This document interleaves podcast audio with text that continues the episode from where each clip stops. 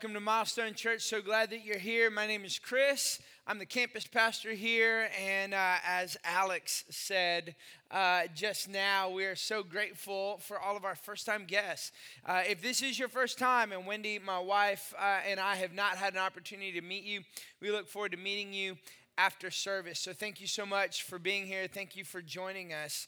We are in a series called Subject to Change. We're talking about this topic called change. Change is hard, uh, it's a little challenging. Um, I think we're learning and we begin to realize, and part of the reason we're talking about this is because we actually don't navigate change as well as we think we do.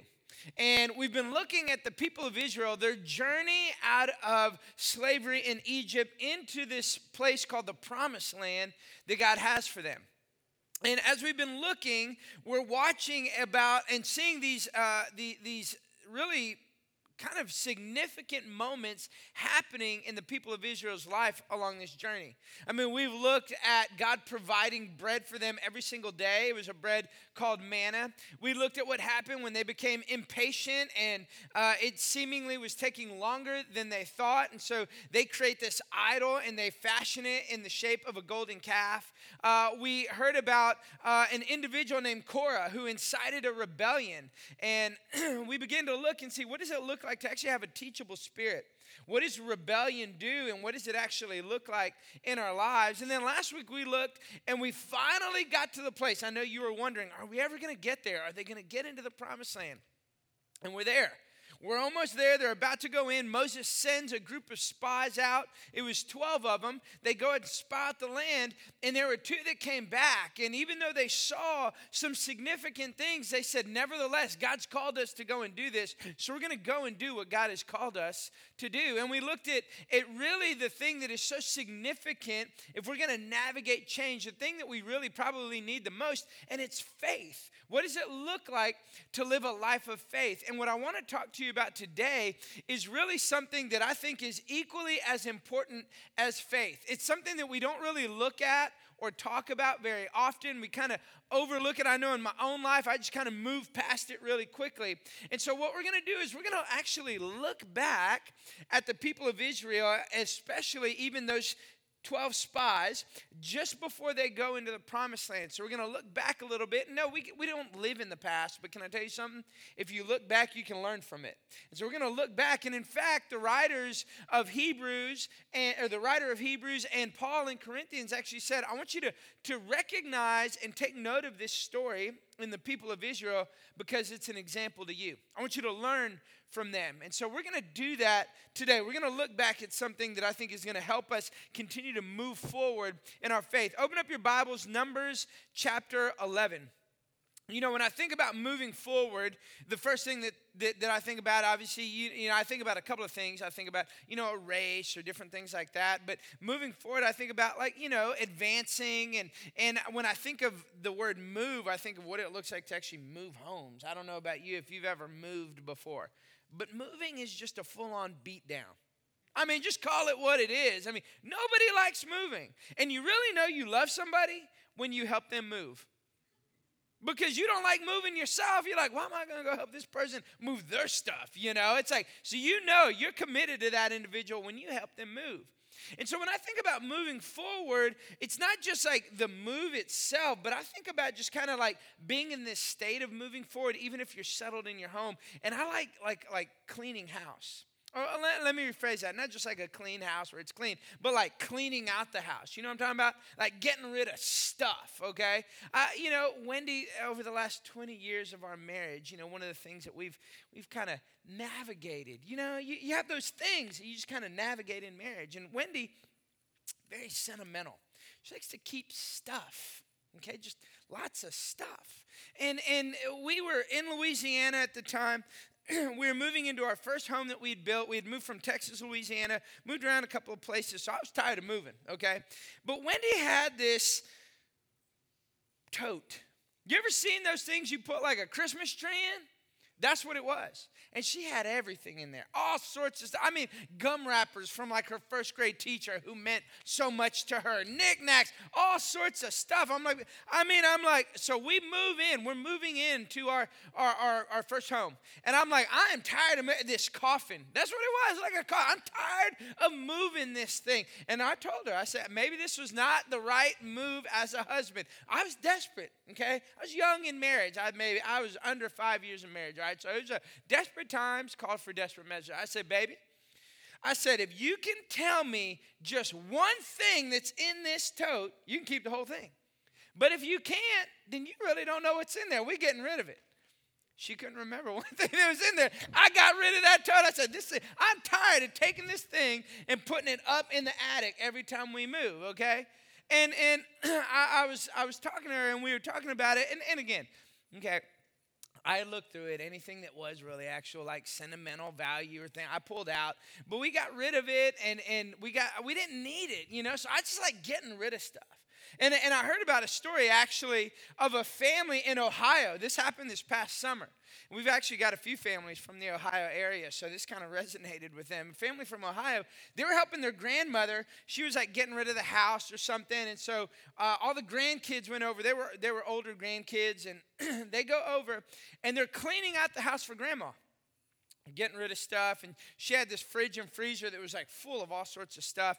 And she was getting rid of it. So before they got rid of the, the fridge and freezer, they emptied it out. I mean, that's, that's normal, right? That's what you would do. You would empty a fridge and freezer if you're going to get rid of it. So they empty it out. They're throwing everything away, everything out of the fridge, everything out of the freezer. They say, they call it, Grandma, hey, we're done. We got everything out of the fridge and freezer. We threw everything away. We got everything out of the house. Everything's good to go. She's like, oh, wait, did you get that envelope out of the freezer?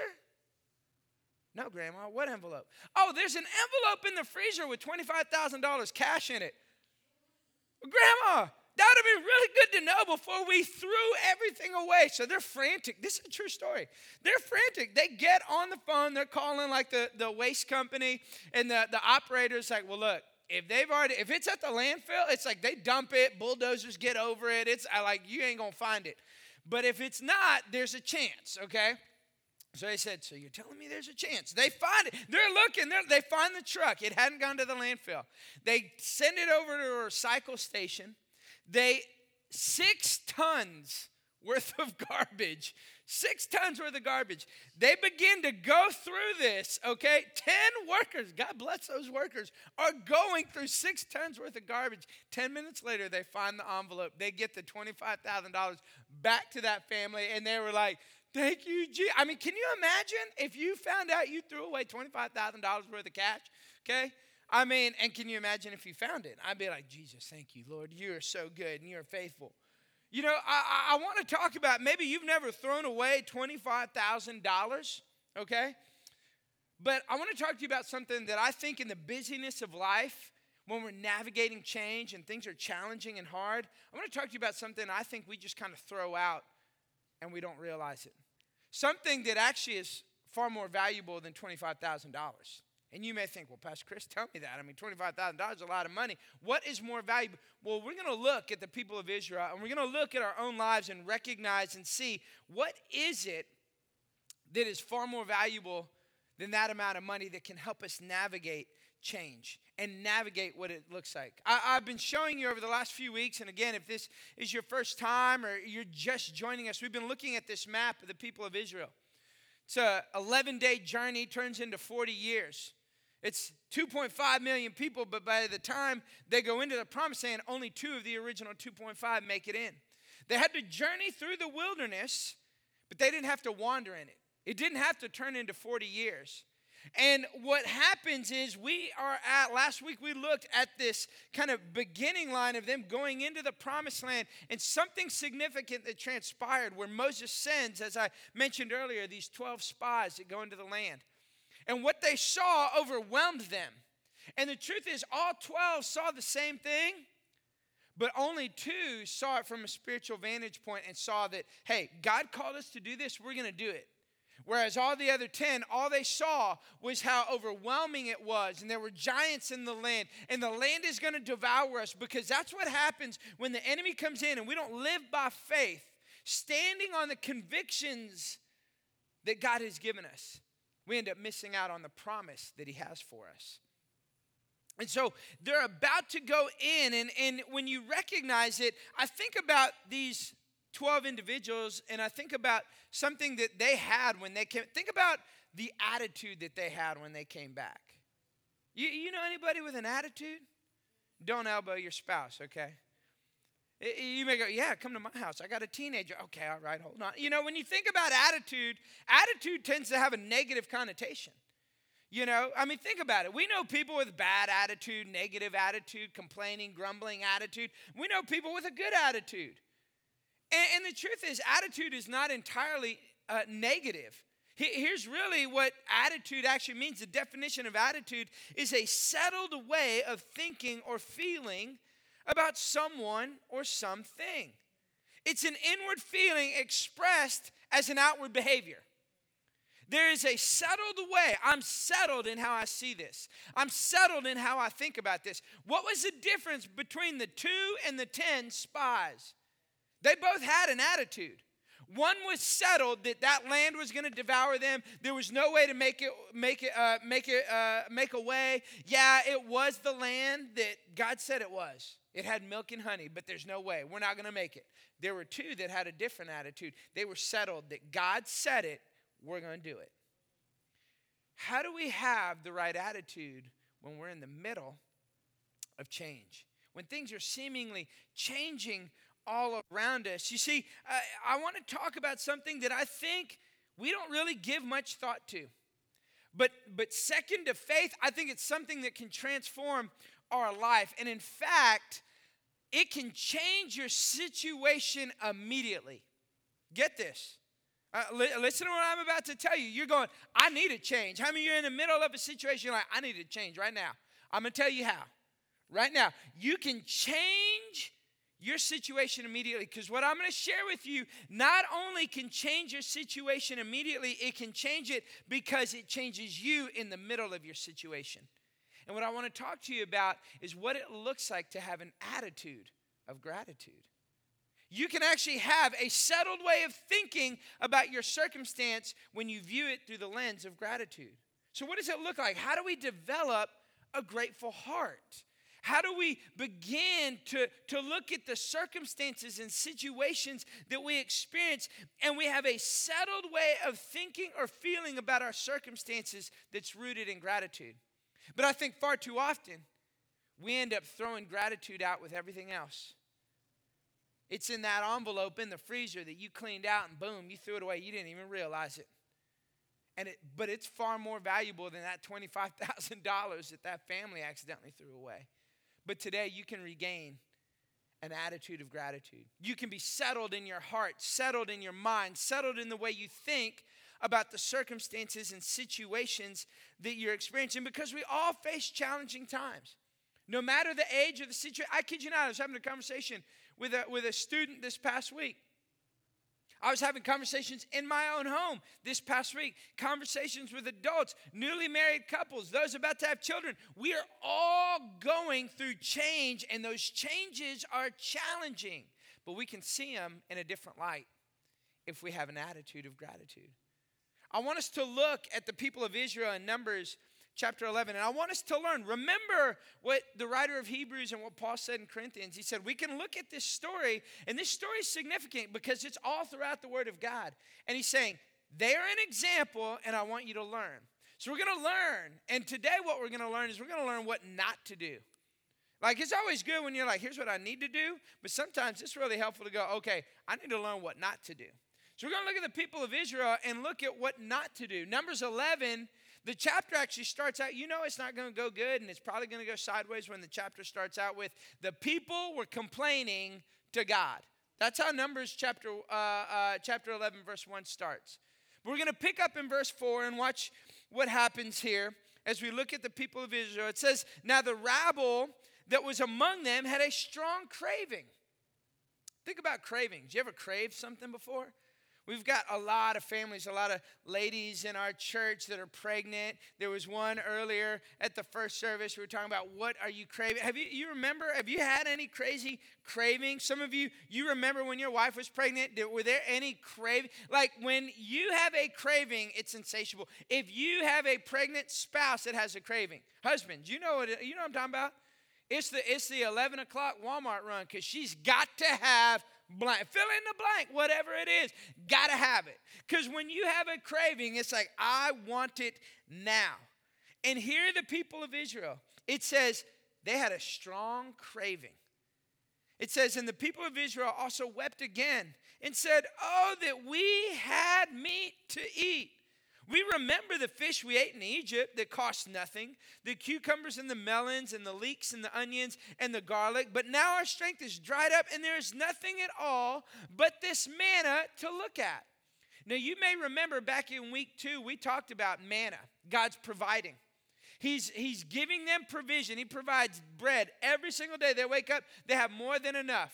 And we've talked about what it looks like to trust in God because He's our provider. Yet here they are. It's amazing. When you don't have gratitude, you look back on the past and it looks better than it really was. All the fish we had that cost us nothing, all these different things.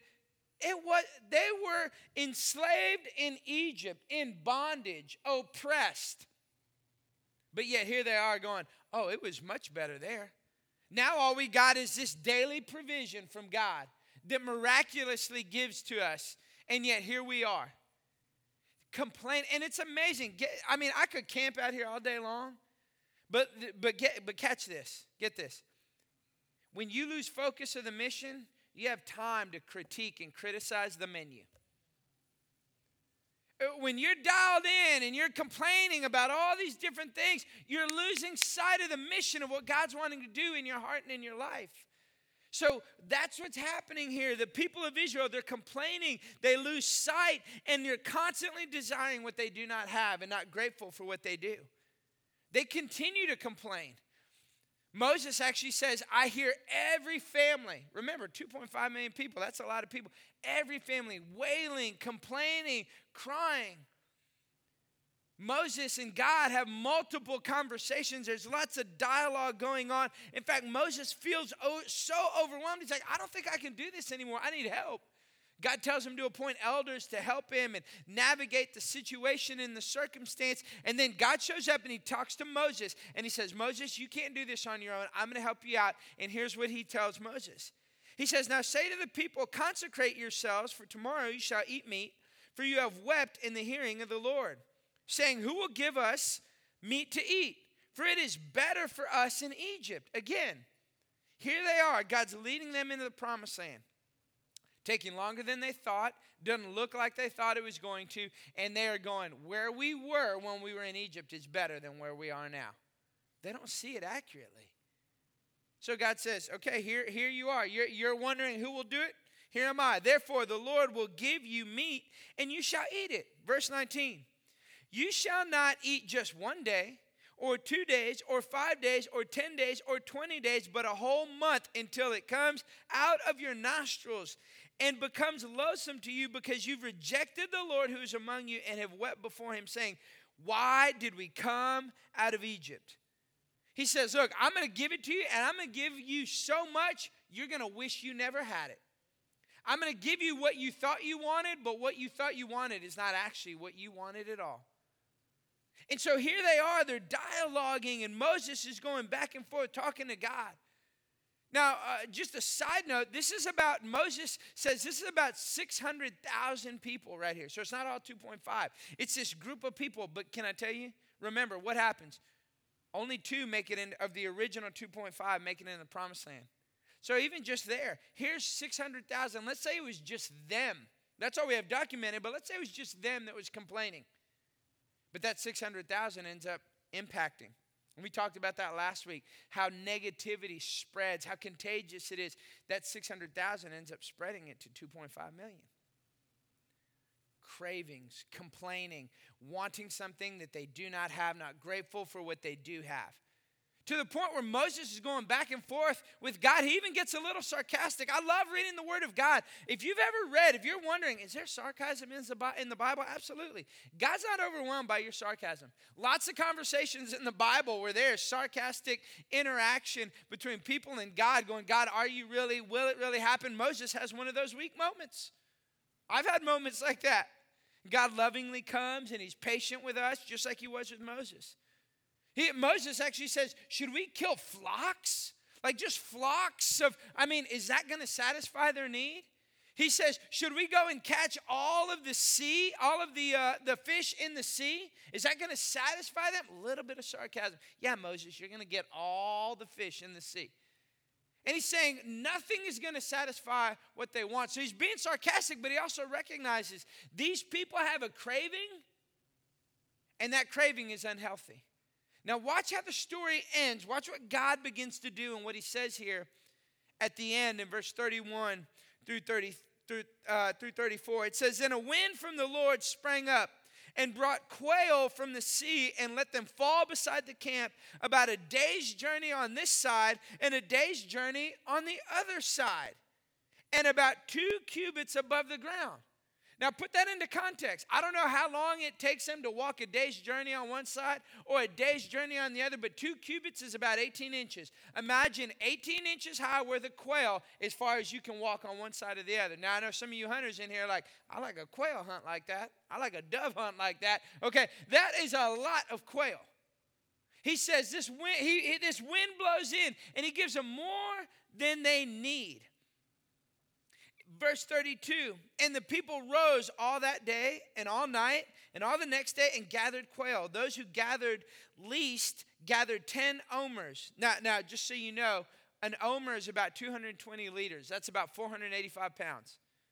So you do the math times 10. 485 pounds times 10. That's how much those who gathered the least gathered. That's a lot of quail. That is a lot of quail. It says, verse 33 While the meat was yet between their teeth, before it was consumed, the anger of the Lord was kindled against the people, and the Lord struck down the people with a very great plague. Therefore, the name of the place was called Kibroth Hattaavah, because they buried the people who had the craving. You see, cravings kill gratitude. Change quail. You're like, I don't really like quail. Too gamey. It's not about quail.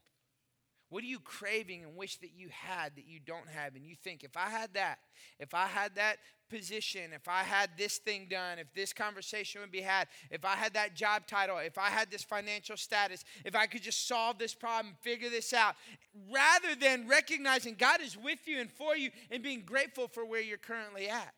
It's amazing what happens because what begins to happen is the cravings kill, but gratitude gives life. The same way that grumbling closes us off to God's blessing and provision, we have to recognize gratitude opens us up to it.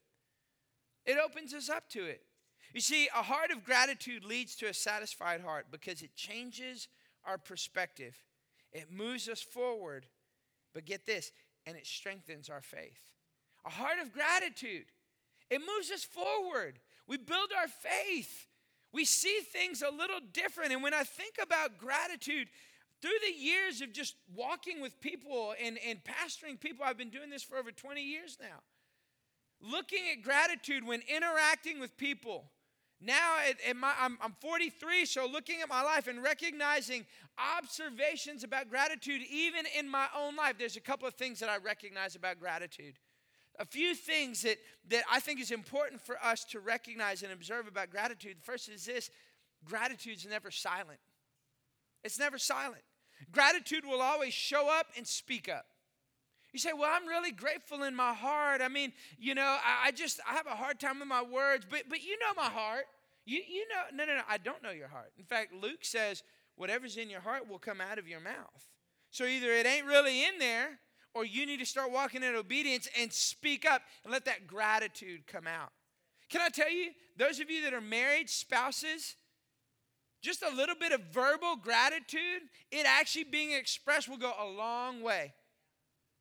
If you'll focus on speaking to where you see your spouse being and being grateful for what you do have rather than complaining about what you don't have in your spouse, it'll change the dynamic of your marriage. But it's so easy to have cravings, wishing and wanting that person or those relationships were different or further along or more mature or more kind or more aware or more whatever. You see, gratitude is never silent. And when you speak up, it shifts the atmosphere, the environment, the conversation, your interaction with others. Here's another thing I've observed about gratitude gratitude fuels joy. You see, gratitude carries your joy and your strength from one season to another. But how do you find gratitude? You may be going, man, I, I, there is so much going on. It's like, what do I have to be grateful for? Well, here's the thing Lamentation says, His mercies are new every morning. Can I tell you how something starts is not how it will end? And what will navigate that season and help you walk through it is gratitude. The road forward is paved with gratitude. So look back though. And if you're having a hard time being able to move forward, look back on His goodness. Look back in how He's been with you, how He's been for you. And what begins to happen is that gratitude will fuel your joy because joy comes from looking back on God's faithfulness and looking forward with vision towards His goodness. Gratitude fuels joy.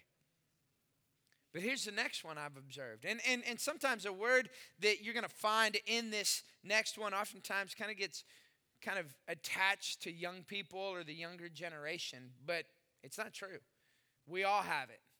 And it's this gratitude begins where my sense of entitlement ends. If you look in your life and you're having to defend why you're not entitled, just a little heads up you're probably entitled. Entitlement says, I deserve it. Gratitude says, I don't deserve it, but I receive it. Thank you. I'm grateful for it. You see, when you're dissatisfied, dissatisf- dissatisfaction leads to entitlement, but gratitude will lead you towards generosity. And your gratitude will begin when you recognize, all right, my sense of entitlement has to end. And then here's the fourth observation that I've found about gratitude and walking with people and, and in my own life and it's this it's it's that gratitude shifts our perspective and prepares us for the future. You see your situation doesn't have to improve for you to be grateful. Well if this would change i'd be more grateful. No no no no no. You can have a heart of gratitude. You can have an attitude a settled way of seeing and thinking about a situation without your situation changing because you're grateful you're grateful for what you do have, not what you don't have. You see, we get so focused on what we don't have, but can I tell you, don't worry about what you don't have. Be grateful for what you do have. Don't worry about what you don't know. Be grateful for what you do know. And what begins to happen is you will move forward and you're going, I don't get it though. How do I? It doesn't make sense. God will challenge your mind to get to your heart. And there's a part of it that it may not make sense to you, but if you will allow gratitude to direct you and lead you, what begins to happen is it shifts your perspective and it shifts the way you see things. You see, your current perspective really shapes your overall concern. How you see things will determine how concerned you are about those things. But what begins to happen is when you have gratitude, gratitude says, I see the God of the impossible moving even when I don't see anything moving. He's moving on my behalf. He's doing things on your behalf. He's working on your behalf, even when it may not seem like it now, in the middle of your circumstance and situation. Paul actually says this in 1 Thessalonians 5:18. Says, give thanks in all circumstances. Not for, in. There's some things that you're experiencing that you're going, man, I ain't, that ain't good. That, that ain't fun. That is difficult. I don't like, but you can still give thanks in all circumstances, for this is God's will for you in Christ Jesus. You can't choose what happens to you, but you can choose the attitude that you have about what happens to you. The settled perspective, the settled way of seeing and thinking about what's going on.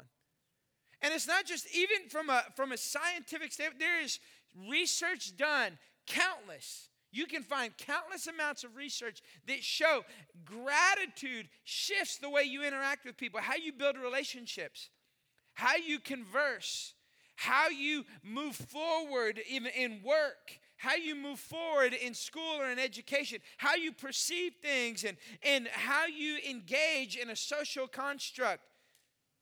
All of us will experience things. But the question is, what are you focused on? Well, what are you keeping count of? Have you ever tried to count, like keep, like count out loud? You ever been counting something? You know, it's like one, two, three. You're like counting out loud, and there's always that one person. You know what I'm talking about? When you're trying to count out loud and they're like 10, 16, 32, 49, 81, you're like, well, and you're frustrated because why? Because you can't, can't, you can't count two things. You're trying to focus on something, someone else is distracting you. Can I tell you something? You can't count gratitude when you're focused on everything else you don't have. If you're going to focus on everything you don't have and still try and count what you should be grateful for, it's only a matter of time before you lose count. You've got to count what you're grateful for because you can't count two things. And if you're always focused on if I had, if this, if this happened, if this changed, then you're missing it. So, what do we do? What happens? How, how do we navigate this? Because remember, you can't change your, you, you can't, you, the situation is challenging, but you can immediately change that situation, not because anything external happens, but because you change yourself in the middle of that situation. Because you change how you're going to see it. So, what happens when we operate with gratitude? I'm going to give you three things just real quick that happens when we live a life of gratitude and we become grateful. When we have a heart of gratitude, when we have an attitude of gratitude, the first is this we get closer to God. You see, when we remember He is our source, then we recognize He is the one that satisfies us. He is our source and our satisfaction. He provides, He makes a way. You so so what happens is you draw closer to God, and when you draw closer to God, you're more settled and you're more satisfied. Well, how do I do that? What does that look like? Well, James 4 8 says, Draw near to me and I'll draw near to you. Simply draw near to God. How do I do that? Well, there's lots of ways. Personally, you may do that. You're drawing near to God where uh, you're, you're in the Word of God, you're praying. It's in the context that you gather with. Who are you surrounding yourself with? When we come together right here. This isn't the end all be all, but worshiping together, serving. There's a group of people, an army. They were, they were excited to serve you this morning. They were here and ready to go. When you're serving together, it draws you closer to God. When you're honoring your spouse, it draws you closer to God. There's so many things as you look at God's word that will draw you closer to God. And when you begin to do that, you do that by really unpacking what it looks like to be grateful. It's gratitude that allows me to draw close to God. And where does that begin? It really begins at the moment of salvation. We're more grateful for things when we recognize we couldn't get it on our own. I couldn't do it. Salvation, I couldn't do it. We received communion today. I couldn't do it on my own. I needed Jesus to fill that void, to die on the cross for me. His body, His blood broken and shed for me that I may have a relationship with God. Can I tell you, when I recognize what Jesus has done for me, I can't help but be grateful. I'm telling you, if you knew, and I tell you all the time, I wasn't just a dumpster fire, I was a rolling dumpster fire. If you knew what Jesus did for me, can I tell you something? Thank you, and I'm grateful is just the tip of the iceberg because there is so much that I have to be grateful for. You see, when I'm grateful, it draws me closer to God because He satisfies me. He satisfied me by satisfying the need that I had for a Savior, but He satisfies me every day in the needs I have in life. Deuteronomy 8:10 says, "When you have eaten and are satisfied, praise the Lord, your God, for the good land He has given you." When was the last time you just said, "God, thank you, thank you, thank you for what I have, thank you for this house. It may have a couple things we need to work on, but thank you." Thank you. Thank you for what you've done. Thank you for how you're working. I mean, just watch what happens and how you draw closer to God if you would just stop a minute and start saying, Thank you. Here's the next thing that happens when we're grateful we access and experience peace. You see, we talk a lot about peace, it's one of our biggest needs. We, we know that it's important, but here's the real challenge how do we get it? Husbands, you know what I'm talking about? It's like when your wife sends you into the wasteland of the grocery store. You know what I'm talking about? Because she goes in, it's like a covert operation. She goes in and she goes in and comes out like quick. I mean, she knows where, but you go in, you look at Wendy's phone when I when she sends me to the grocery store. There's about five phone calls and about 10 text messages. I'm like, babe, what's happening? I'll be, where is this at? Where is that? I mean, I'll be locked up in there for two days. I'm like, man, all I was getting was like macaroni and cheese, bread, and uh, you know, some bottled water. I don't know where anything's at. That's how we feel about peace. Where's it at? I don't know where to find it. Well, watch what Paul says, Philippians Philippians chapter 4, verses 6 through 7. Do not be anxious about anything, but in every situation, every situation, here's what we do by prayer, petition, with thanksgiving, present your request to God. Don't miss out on that thanksgiving component. Because here's what happens when we do that the peace of God, verse 7, which transcends all understanding, will guard your hearts and guard your minds in Christ Jesus. Can I tell you something? You don't get peace by posting and Googling, you get peace by going to Jesus. And yeah, we may pray and we may request, but when was the last time we were thankful? We were grateful. We operated with gratitude. Can I tell you what begins to happen? We begin to experience and access peace in a world that is filled with chaos and anxiety and turmoil. So when we're grateful, what we do is we access and we experience peace every day in our life, no matter the circumstance and situation. You see, peace can't be found in a book, in a podcast, in a sermon. Those, are, those could be good things as well. So it's not just social media or on Google and go, oh, well, is that the negative? No, no, no. Peace is found in his presence because peace is a person and his name is Jesus. He's the Prince of Peace. He gives peace and he is peace. So when we are grateful, guess what? We now have access to that. And here's the last thing when, when we are grateful, we gain sustainability and become more generous. When, when you look and you find something you're grateful for, when you're able, no matter the circumstance and situation, to find something to be grateful for, you'll find stability. In fact, the people that are most grateful are the ones that are most generous, I find. And what happens is when you operate out of gratitude, it not only impacts your life, it spills over and impacts others around you it impacts your life in a way that nothing else can because there is so much in this world that is turned upside down and that is shaking all around us. But here's the promise and the hope we have in Jesus. And when we have an attitude, a settled way of thinking and seeing about something or someone, when we have an attitude of gratitude, watch what happens. Hebrews chapter 12, verse 28. Therefore, since we are receiving a kingdom that cannot be shaken, let us be thankful and so worship God acceptably, acceptably with reverence and awe. You see, that's a big contrast. So many things shaken and turned upside down. But what begins to happen is gratitude will bring a measure of stability and generosity. You know, that word sustain Sustain is actually a musical term as well. Now, I, know I've shared with you before, I really love singing and, and playing instruments. There's only one problem within all of that I actually can't sing or play an instrument. But I decided to go out on a limb to help you perhaps capture the importance and the power of what it looks like to sustain. You know, there's a piano here, keyboard, I'm going to sit down and feel real powerful like Barbara. It's like the command center right here. I feel like I'm flying a spaceship. You know, you, you, you, you hit a, a note, just kind of one note. You know, that's, that's, that's the point, you know, so you kind of, you know.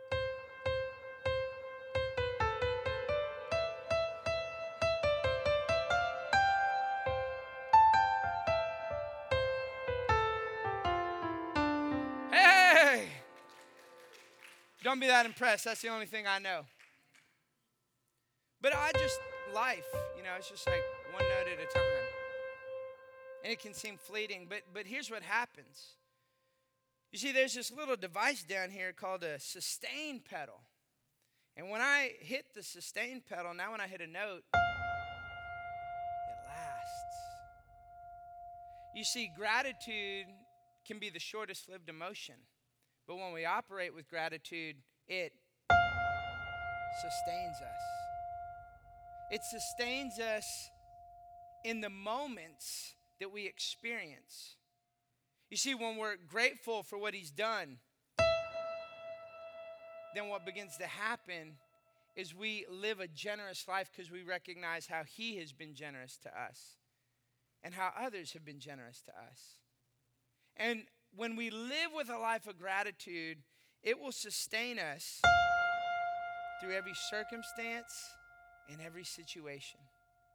See, my prayer for you is this is that you don't just live life pecking one note at a time like I do when I'm playing, but that you actually understand what it looks like to live a grateful life because that gratitude will sustain you through every circumstance in life.